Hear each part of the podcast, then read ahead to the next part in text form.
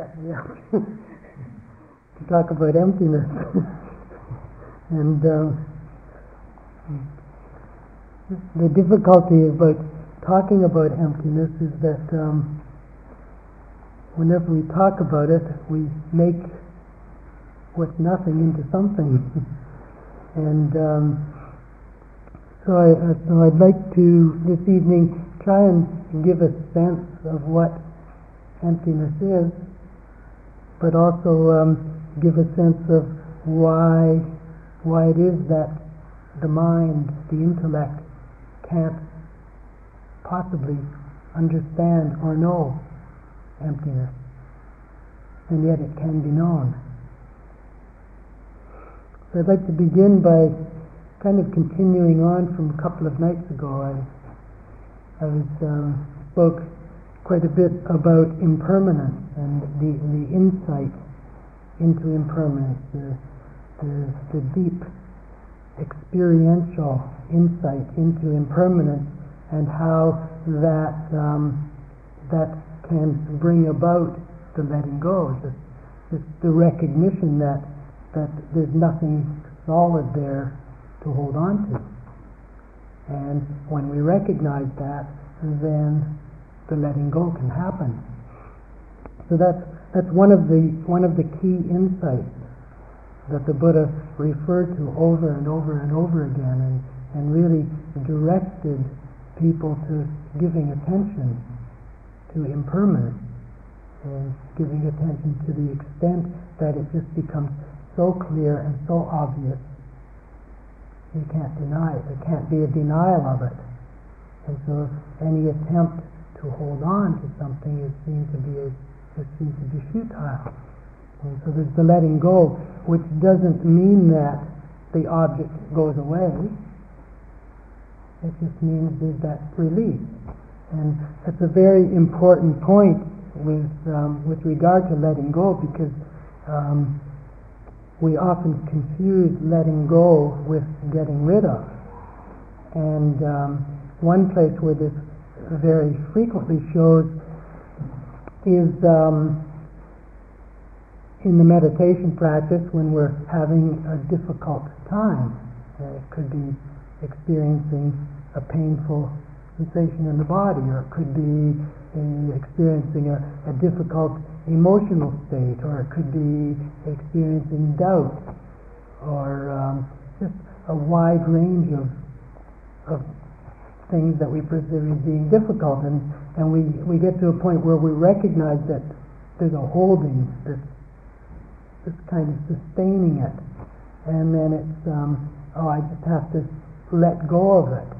And, and we use the term let go but what we really mean is, I have to get rid of this and the, the, the difficult state gets to be so difficult and so unpleasant and so undesirable that the tendency is, I want to get rid of it. And when we, when we say let go of, what we're really meaning is get rid of.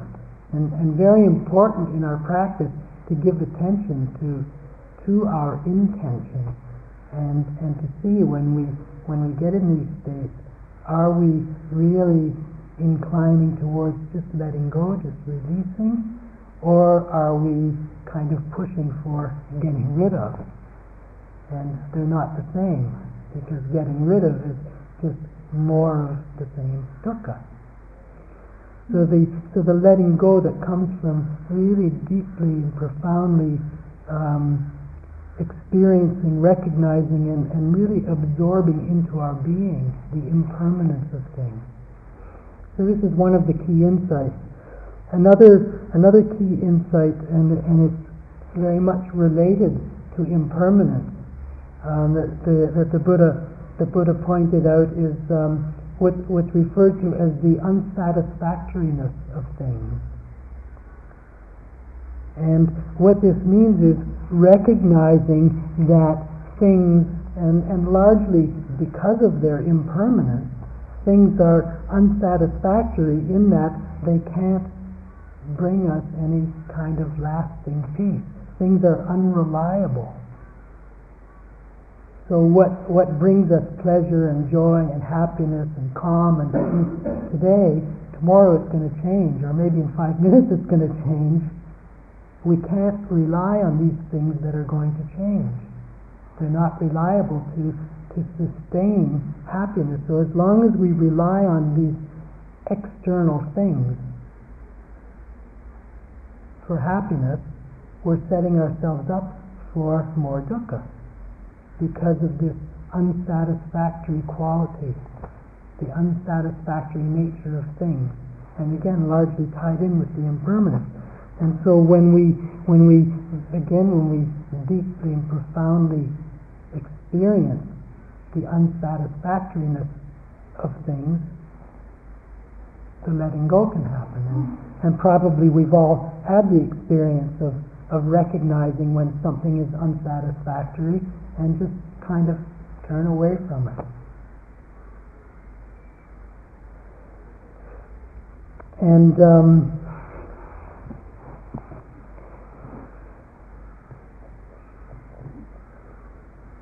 Yeah, so the, so the so in the in the recognition of this unsatisfactory nature of things, and, and again this applies to anything, and and one of the features one of the features of insight of what what what's meant by insight in in the in the context of the Buddha's teachings is that it applies to anything Okay, so an insight applies to anything. If, if an insight is to be liberating, it has to be liberating in all situations and in relation to anything. So it just applies across the board. So with impermanence, we can say that impermanence applies to anything. There's nothing that isn't impermanent. There's no thing. There's no thing that isn't impermanent. And because of this, there's no thing that's absolutely, ultimately satisfying. Because they change. Anything that changes is ultimately unsatisfactory. And, and it's, it's rather unfortunate that many of us are so dense that it takes a considerable degree of unsatisfactoriness before we get it. so, so giving attention, giving attention to the unsatisfactoriness of things, and, and hopefully we can recognize that in a way that there can just be this, oh, okay. okay, I don't have to stay attached. And again, it doesn't mean getting rid of necessarily. It's not necessarily getting rid of. It's, um, you know, like um, we have a, a, a cup. You know, you have your favorite mug, and, and every morning for for your, your first cup of coffee in the morning, you use the same mug, and um, and and one day you drop it, and it breaks. Now, if if there's, oh my God, my cup is broken, oh, oh, what am I going to do? What am I going to have my coffee in? I've been having this same mug every day for so many years. That's dukkha. there's, there's, been, there's, there's an attachment, there's an attachment there. but if, if we can be aware of the, the impermanence of mugs, I mean, mugs, mugs deteriorate even if we don't drop them they deteriorate, they get, they weaken. Have you ever had the experience of picking up a mug and the handle just comes right off it? things, things deteriorate. You don't necessarily have to drop it. So if we, if we understand that and really get that and really take it in, we can use the mug every day. And when that happens, ah, and it's no problem. It's just in the nature of things. It's in the nature of things to deteriorate, to break down, to break. And in, in a sense, the, the, the instant something comes into existence, it's heading towards the end of its existence. It's like the, the moment we're born, we're moving towards our death. and, and, and so to recognize this, so we can still use the mug, we can still have things, but but the attachment doesn't develop, the, the clinging. And, and so as, as, the, as things change, there's the openness that allows for the change and doesn't develop the clinging and the dukkha. And, and the same with the understanding of unsatisfactoriness. If we know that this cup, you know, every morning it makes me really happy to hold this cup and to look at it and to drink my coffee from it. But if I know that it's not going to last and at some point it's not going to continue to provide that satisfaction, and I have that in my consciousness, then I can enjoy the cup, I can appreciate it, I can use it every day, but at some point it's, it's let go of. And so the, the dukkha doesn't the dukkha doesn't arise. There isn't there isn't the, the clinging and the attachment. So, the, so there's no dukkha with it. So so letting go doesn't mean necessarily getting rid of. Sometimes, though, of course, sometimes when we recognize that a thing is unsatisfactory, sometimes the relationship to it can be such that the wise thing to do is to turn away from it and just leave it. So, um, what's an example? So the, the, Buddha, the Buddha, the Buddha spoke of the wisdom in some cases of avoidance avoidance tends to have a bad bad reputation among Buddhist meditators. Um, but and, at, at times it is skillful. So, for example, the Buddha said it's wisdom to avoid wild elephants.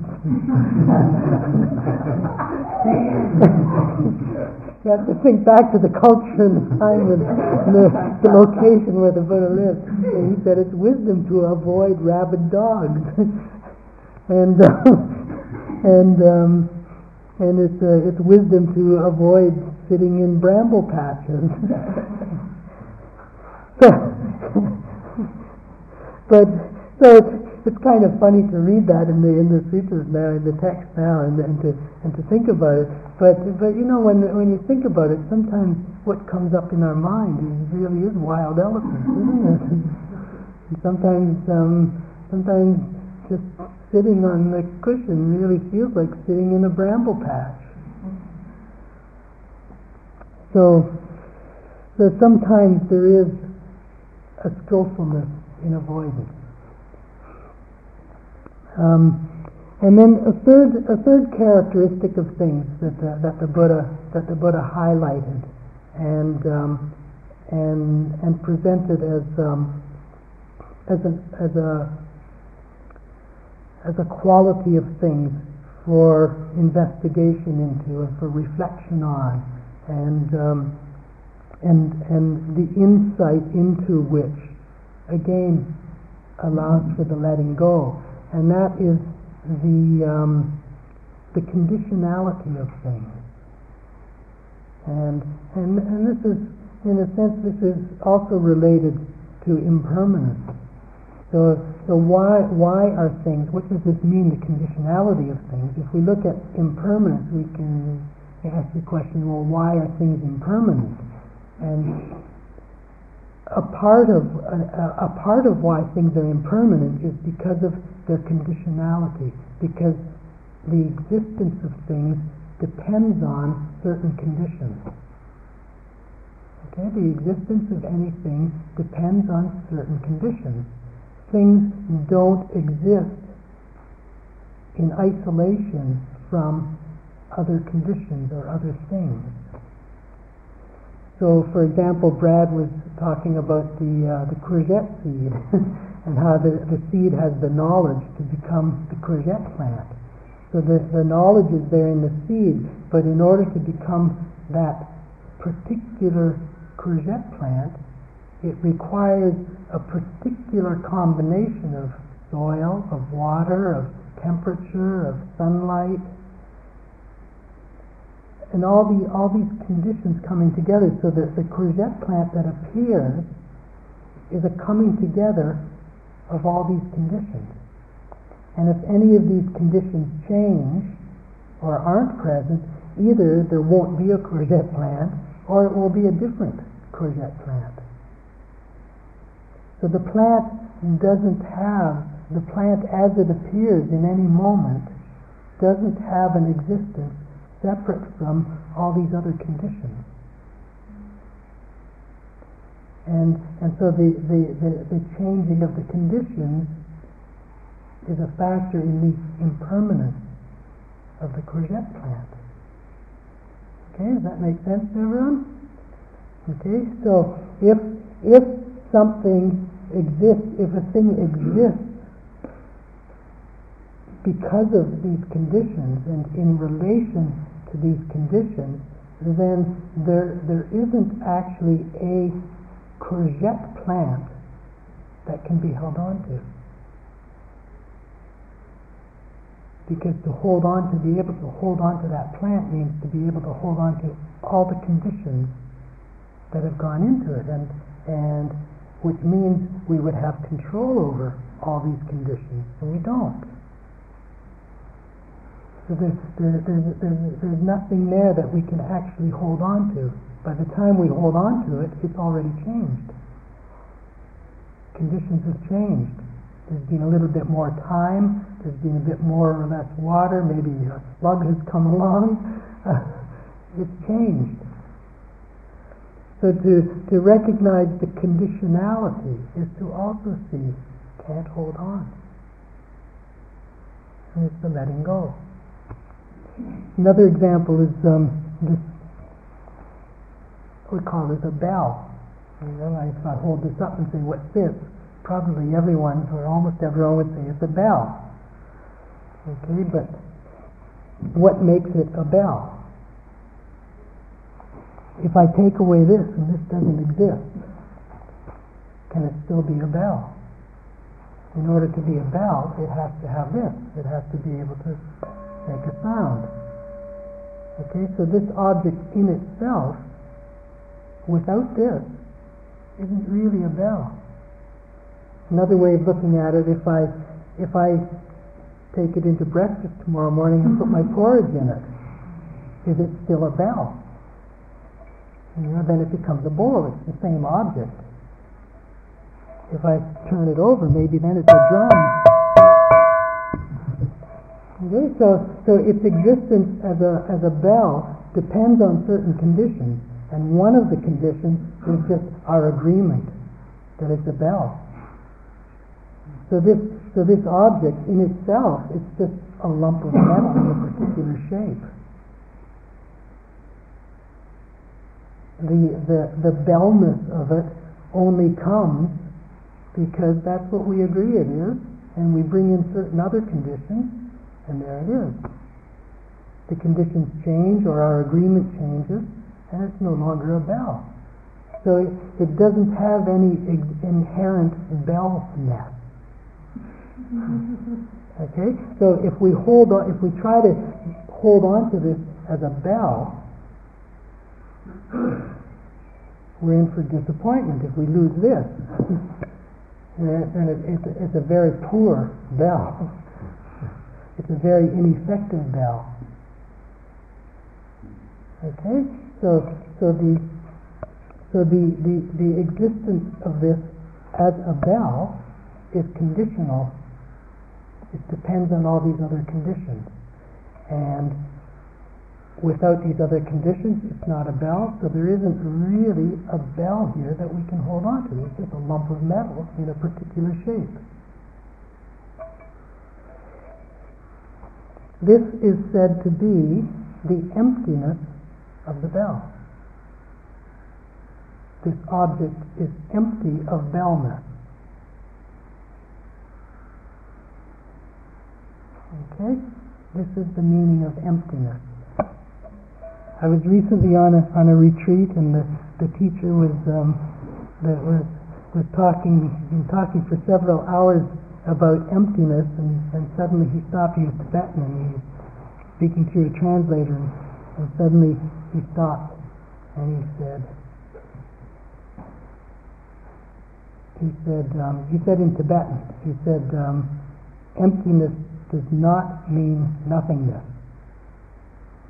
And the translator translated, and he turned to the translator translated said, say that again. and the translator said again, emptiness does not mean nothingness.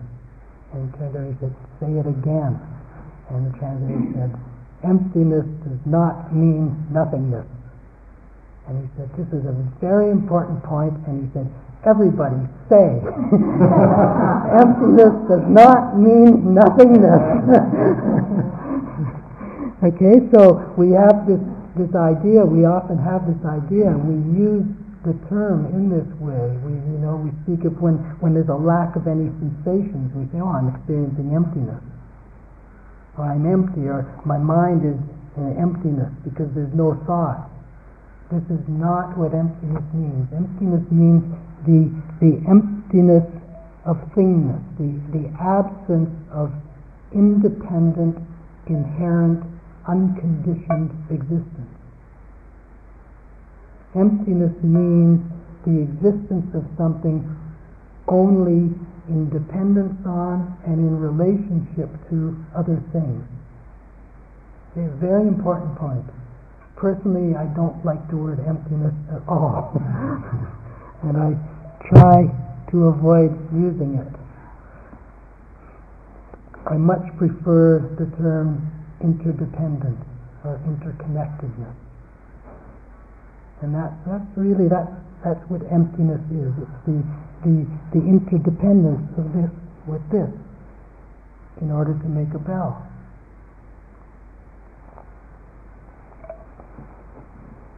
Okay, is that clear? Does everybody understand what emptiness is? Oh, well, it's so difficult after all.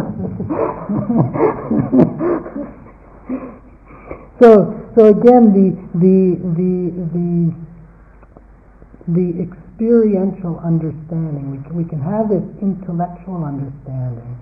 So we can go through this exercise and we can intellectually understand this is, this is emptiness. But the problem with, or one of the problems with the intellectual understanding of it in that way is that we forget. right? We forget, so we're, we're going to go off and we're going to keep calling this a bell and keep believing this is a bell. and we're going to forget about its dependence on this in order to be a bell.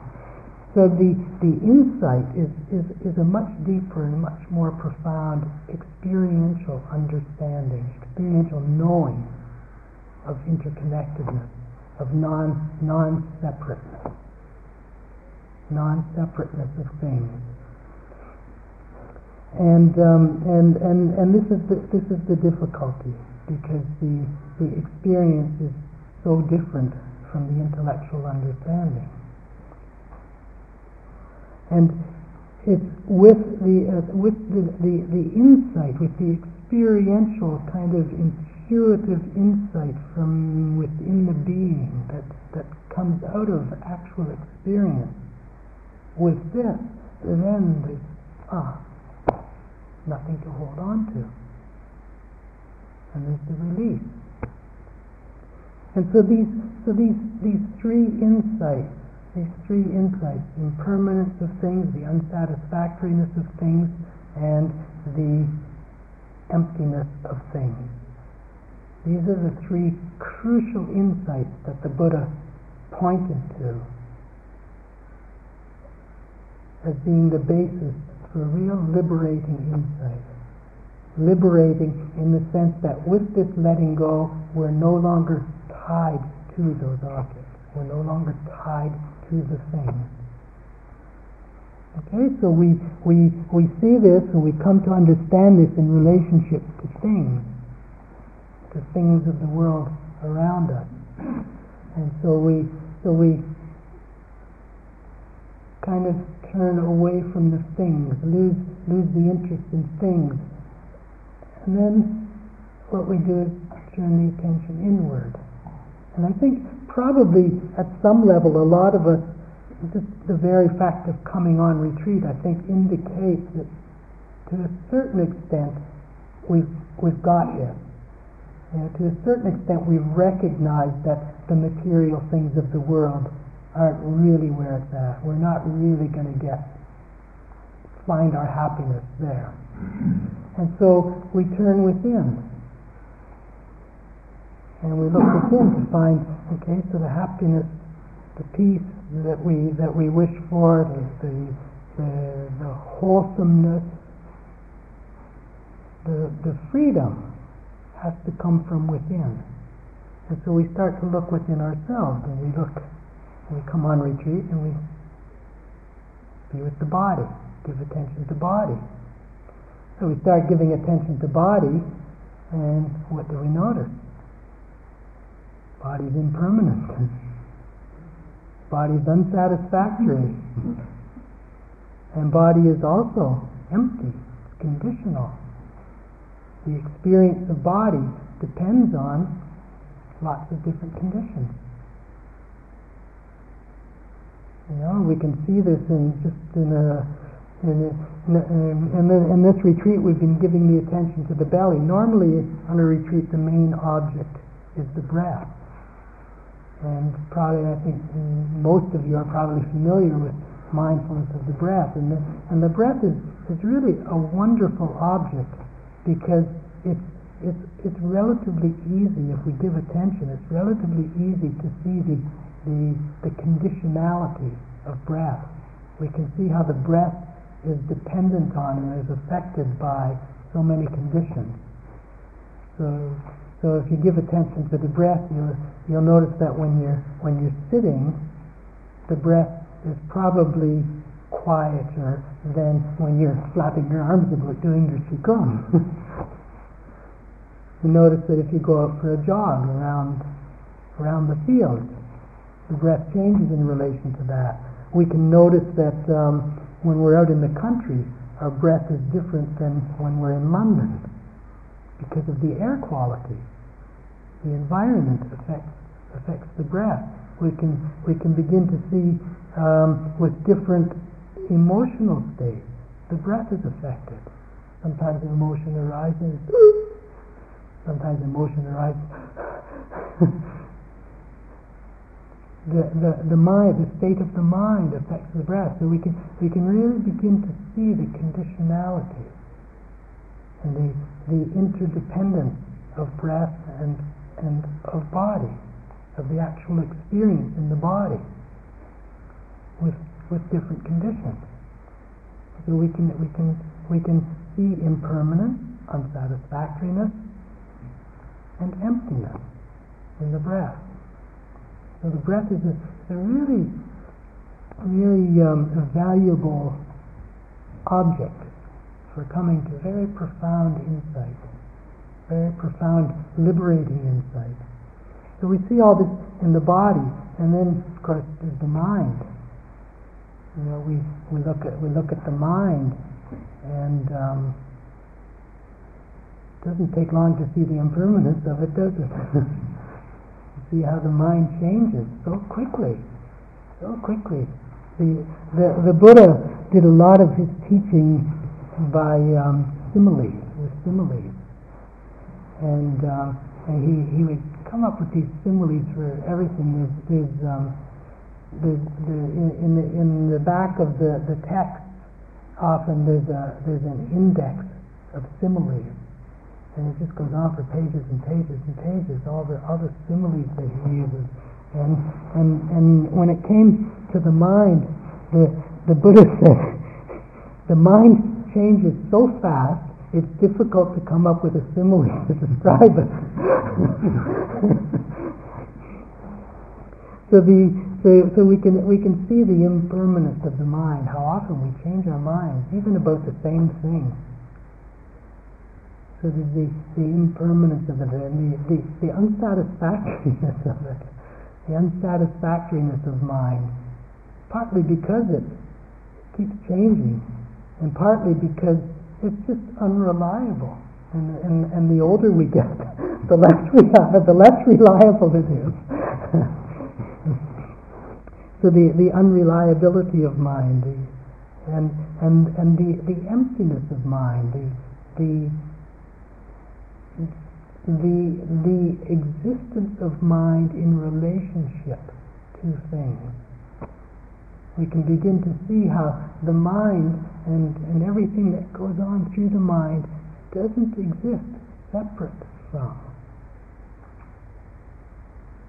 Okay, so so example, um, sitting at the end at the end of the sitting today, I, I said as you open your eyes, just give attention to what's being seen. So we're sitting with our eyes closed. Open the eyes, and and and a, an object is seen, and so quickly the mind starts up. Oh, I see such and such a person wearing such and such clothes, such and such a color. The the mind and and that starting up of the mind is dependent on that visual object. If it wasn't the visual object, then it's the sound. The mind starts up in relation to the sound. The mind needs an object to relate to. Emptiness of mind. Emptiness of mind. So we we look at so we look at ourselves and we say, so so who is this? What is this here? What is this that I call me? Who is it that's knowing this? Where does this awareness come from? Why am I doing all this? And, and, and, and these are important questions, and this is really getting down to what, what the practice is. It's an exploration of just what is this me that's being held on to? Because it is, isn't it? We're holding on to this me. And, and, and, and, and this me is being held on to as kind of the, the center of the universe. I'm here, and there's the world around, out there. The world's out there. Is that how it really is? If we really, if we, if we, if we consider emptiness, the interdependence, is that how it is? When we're sitting, we're just sitting, paying attention to the belly, a sound comes. Does it take any effort to hear the sound. Anyone? Has anyone noticed? Does it take effort to hear the sound when the crows start cawing? Does it hurt? Does it take effort to hear that? No. When you open your eyes, does it take effort to see the person sitting in front of you? No. You open the eyes and the, the seeing happens you're sitting here, the hearing happens. Does it take any effort to think?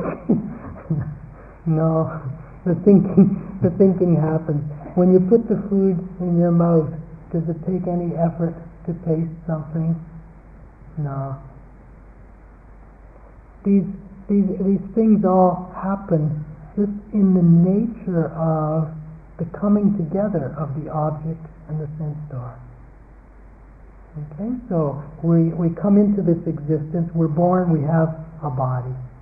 And as part of this body, we have these sense doors. We have the eyes, the ears, the nose, the mouth, and the body to touch with. Okay, so we have these sense doors. These sense doors come in contact with the sense objects. They connect with the sense objects. Okay, so a sound vibration comes, hits the eardrum. There's a, there's a connection there and in, in the moment of that connection, if we're awake, the hearing happens.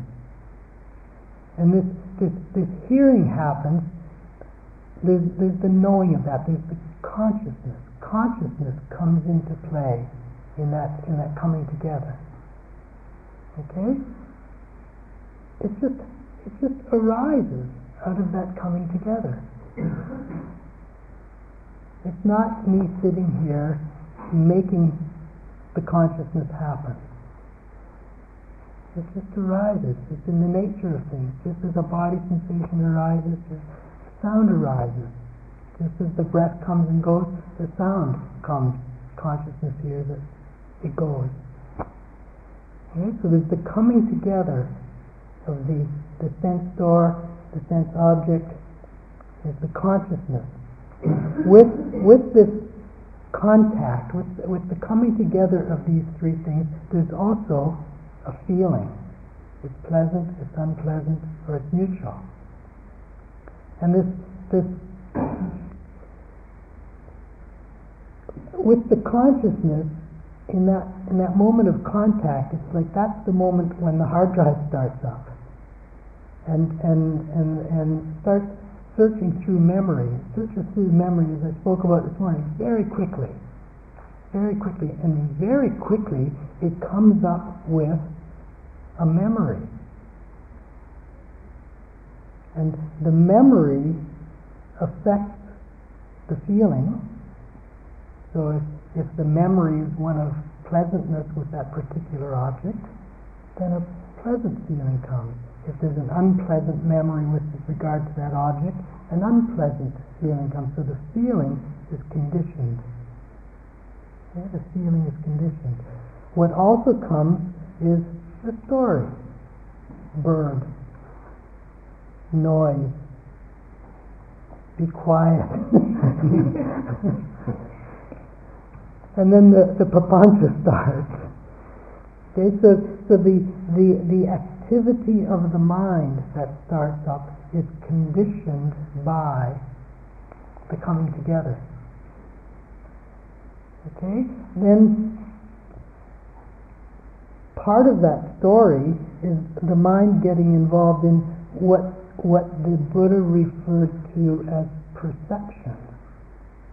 And perception is the, the faculty of mind or the, the, the aspect of mind or the, I was going to say ability, but maybe it's a disability. uh, the, the faculty of mind that perceives the sound is out there. If you really think about it, the hearing's happened here, right? The hearing's happened here and yet it's perceived as out there. Where, where is the sound really? Is it really out there or is it actually in here?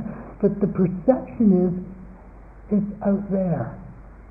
So, so, so, the, so then the, the, the mind perceives the object as being out there, and what happens at the same time, simultaneously, if, if the object is out there, then the me who's hearing it is here. And the mind creates a separation. But in fact, the me, the me that's hearing, and, and the hearing, in a sense, has come into existence because of the coming together, because of non separateness. because of emptiness. The emptiness gives rise to this, this me.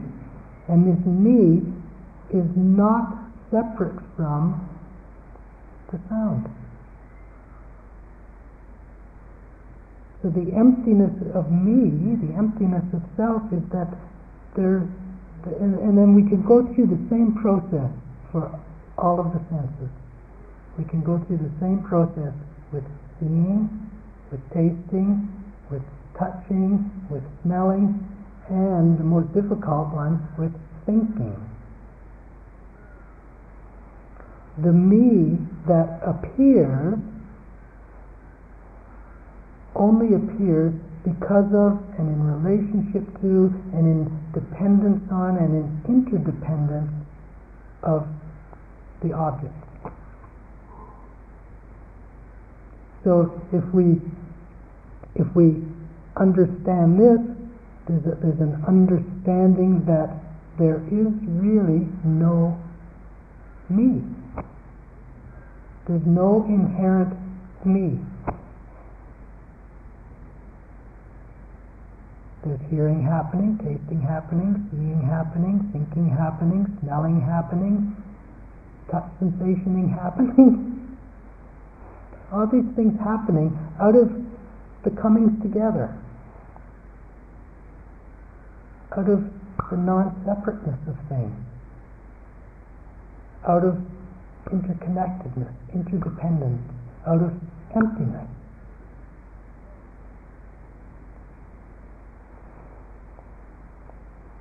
Where's me? All these conditions are changing moment to moment to moment to moment. Me, that appears to be so solid, changing moment to moment to moment to moment to moment, faster than we could ever possibly say moment to moment to moment to moment. It's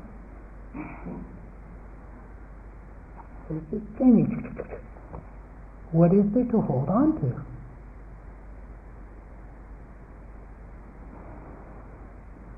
we keep trying to hold on because holding on, having that sense of continuity, the sense of permanence, the sense of solidity, it gives us, in a way, it gives us a sense of security, doesn't it? We like to have security, and security means continuity, predictability, reliability. How predictable and how reliable are this body and mind? Changing moment to moment to moment to moment to moment. So that, that holding on, that, that, that an attempt to get security actually ends up bringing dukkha. And to, to really, from the depths of our being, know this and take it in again brings us just ah. And the relief and the release that comes with that letting go just can't be imagined by the mind because the mind sees me here and that there. Me here and you there, me here and the world out there. And that's how the mind functions. So the mind can't really know this this non-separability, non-separateness, non-duality, emptiness. So we can have an intellectual understanding of it, but the the the actual experiential knowing of it is the relief. And it can be known if there's no me, who knows it? Knowing knows it. Just the knowing. It's just in the knowing. Nothing to hold on to, nothing to get rid of.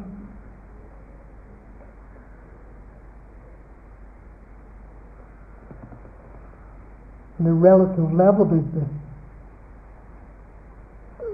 the moment to moment to moment change, coming and going, appearing and disappearing, hearing happening, seeing happening, tasting happening. But in fact, there's, there's, there's nothing to grasp onto. There's nothing to hold on to. There's nothing to push away. It's just life happening.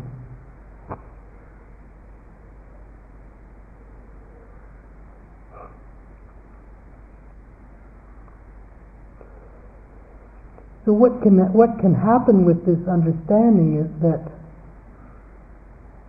we come to a point where we recognize this in a way that we, we can begin to recognize when something is arising and see the grasping. And the insight can be enough to recognize that and just to let go. So instead of grasping on all the time, it becomes a series of something comes up, we grasp, we see it, we let go. Huh. Comes up, grasp, huh. Comes up, grasp, huh So we keep letting go. And this is this is this is an improvement, but it's still in dukkha. It's still in dukkha. There's, there's still a, a relationship to things, to things, and and and coming back to the insight into the unsatisfactoriness of things. To come back to that and, and to again to recognize that, to know that, to understand that so deeply that the, the, the Buddha used the phrase to lose the fascination with things that come and go. And to just completely lose any any belief or any hope or any wish for satisfaction in anything that comes and goes, including this thing. And to, to, to see that to the extent that there's just a complete letting go. And remembering letting go doesn't mean getting rid of. It doesn't mean that this thing just suddenly vanishes or evaporates into oblivion. There's still the relative things coming and going, but just a letting go and something, and this is where the language completely fails. Language completely fails, and people would get to the point, and to get to this point with the, the Buddha, and the, and the Buddha would just say, "Stop! You're going too far with this." But something shows through which which isn't that which comes and goes. We call these the conditioned things. And, and what can show through in this, this moment of letting go is the unconditioned. That which isn't born, which doesn't die, which doesn't come into existence, which doesn't go out of existence, which no language can possibly touch. And, and the knowing of this, the knowing of this, and again, doesn't mean the elimination of, of this or this or the courgette. but the knowing of this is the, is the real liberation. The knowing of the, the unconditioned. And this is what the Buddha is pointing to. So let's sit together quietly for a few minutes.